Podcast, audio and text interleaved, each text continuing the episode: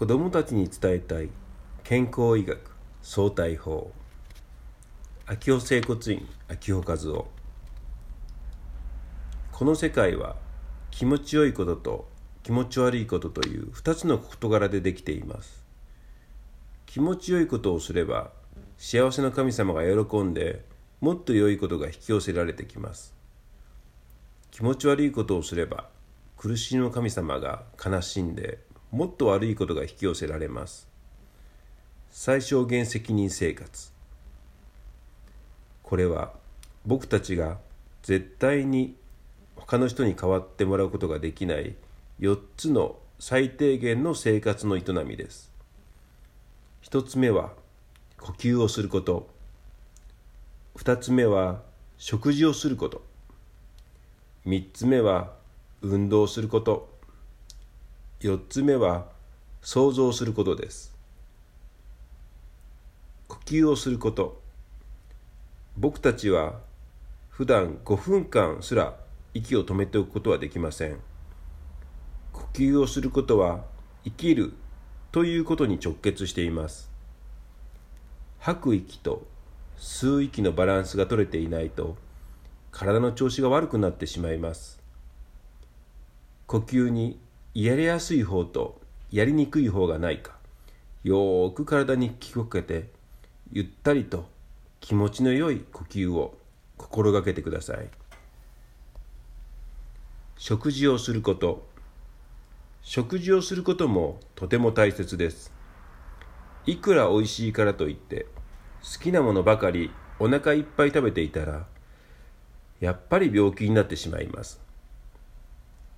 好き嫌いをすることなくお肉を1食べたならば野菜はその倍2食べてください。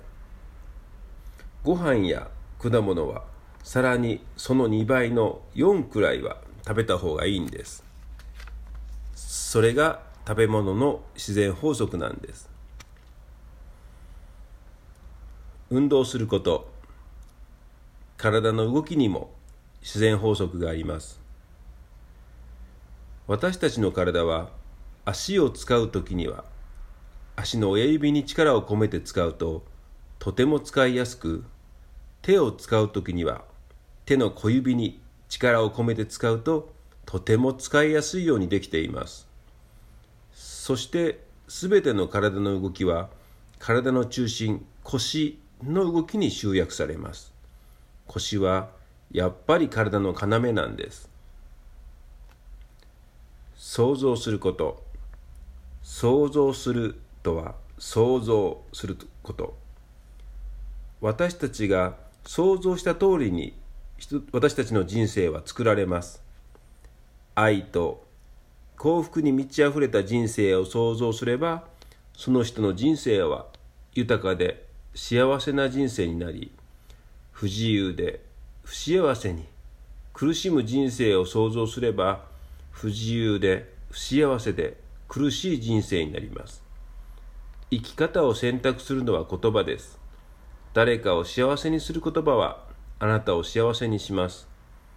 これも自然法則によって初めから決まっていることです。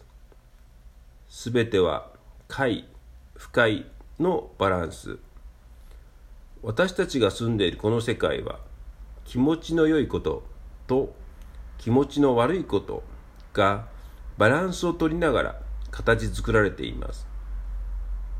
もし辛く悲しいことが起こったとしてもそれはその後に続く幸運の玄関かもしれません。もし体調を崩して苦しんでいたとしてもその病を克服した先にはそれまで以上に健康な生活が待っているのかもしれません。まだ小さい君たちはこれから先本当にいろいろな経験をして生きていくことでしょう。そこで絶対に忘れないでほしいことがあります。どんなに辛く悲しいことが起こったとしても自分自身と周りにいてくれる人たちに感謝して希望を持って生きてください。どんなに苦しい時でも幸せの種は君たちのすぐそばに必ず植えられているんです。君たちの明るく幸せな未来を願っています。